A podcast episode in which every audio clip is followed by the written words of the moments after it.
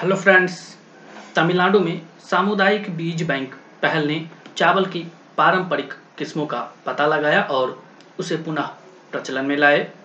तमिलनाडु में लगभग दस सामुदायिक बीज बैंकों के माध्यम से चावल की लगभग बीस पारंपरिक किस्मों का पता लगाकर उन्हें एकत्र किया जा रहा है, बचाया जा रहा है और पुनः प्रचलन में लाया जा रहा है, जिससे राज्य में पाँच सौ से अधिक किसान लाभान्वित हो रहे हैं।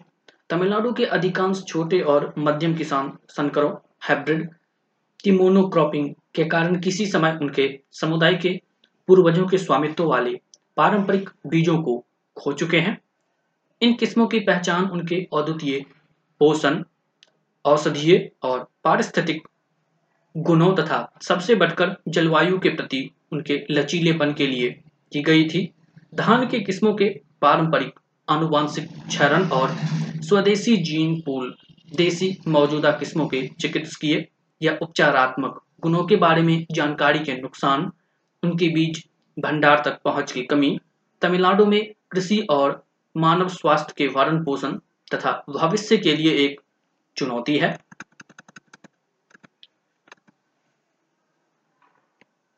इन सामुदायिक बीज बैंकों को चौबीस जिलों अरियालुर, चंगलपट्टू, कोयंबटूर, धर्मपुरी, डिंडीगल, इरोड, कांचीपुरम, करूर, मदुरै, मैलादुराई, नागपट्टिनम, पुदुकोट्टई, रामनाथपुरम, रानीपेट्टई, सेलम, शिवगंगई, तेनकाशी, तंजावूर, थूथुकुडी, तिरुवन्नामलाई, तिरुवरुर, तिरुचिरापल्ली, विल्लुपुरम और विरुदु नगर में स्थानीय गैर सरकारी संगठनों की सहायता से स्थान के आधार पर इच्छुक किसानों द्वारा उनकी पहचान करके बढ़ावा दिया गया है।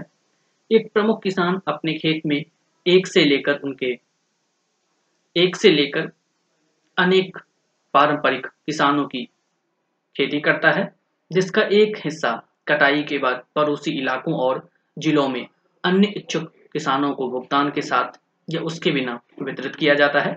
यह स्वैच्छिक भागीदारी के साथ एक औपचारिक ढांचा है। बीज बैंक की दो हजार रुपये की पूंजी प्रत्येक लाभार्थी किसान को वितरित की गई ताकि पारंपरिक चावल समुदाय बीज बैंकों को मजबूत बनाया जा सके। विज्ञान और प्रौद्योगिकी विभाग डी एस टी की विज्ञान और पारंपरिक अनुसंधान पहल एस एच आर आई कार्यक्रम के समर्थन से शस्त्र डीम्ड टू बी यूनिवर्सिटी की पहल से चावल की पारंपरिक किस्मों को पुनः प्रचलन में लाया जा रहा है और संरक्षित किया जा रहा है। उसकी विशेषता बताई जा रही है। इन बीज बैंकों के परिचालन सिद्धांतों में मानव जाति पारिस्थितिक ज्ञान की मेमोरी बैंकिंग, औषधीय ज्ञान को बढ़ावा देना और संबद्ध सांस्कृतिक विश्वास के साथ साथ उनके संरक्षण के माध्यम से विशेष कृषि संबंधी गुण शामिल है। क्षेत्रीय त्योहार बीजों के आदान प्रदान को बढ़ावा देने में भी मदद करते हैं। उदाहरण के लिए धान के बीज के आदान प्रदान का त्योहार नील थिरुभजा को थिरुवरुर आधारित एक NGO C R E A T E के साथ आयोजित किया गया, जिससे कारोपू कौनी, थुयामल्ली, कपेलई, सांबा, करुण कुबड़ई सॉरी करुण कुरवई और पारंपरिक चावल के बीज की किस्मों को वितरित करने में मदद की। धान बीज उत्सवों के दौरान प्रमुख किसान स्वेच्छा से इन पारंपरिक किसानों के बीजों को सैकड़ों किसानों को एक से दो किलोग्राम या प्रति किसान की दर से मुफ्त में वितरित कर सकते हैं। इसके अतिरिक्त राज्य भर के इच्छुक किसानों को खेत में खड़ी फसलों का दौरा करने की अनुमति है।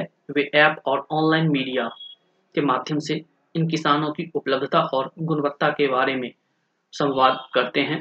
बीज विनिमय कार्यक्रमों और जैविक बीज बुनन के माध्यम से पारंपरिक किस्मों के प्रचार के लिए फील्ड जीन बैंक स्थापित किए गए हैं। किसानों को संरक्षण विधियों और स्वदेशी विरासत जर्म प्लाज्म को समृद्ध और पुनर्जीवित करने के तरीकों के साथ साथ पारंपरिक सॉरी प्रारंभिक तौर पर किसानों के खेत में जलवायु अनुकूलनशीलता क्षमता के लिए यथास्थान परीक्षणों में प्रशिक्षित किया जाता है।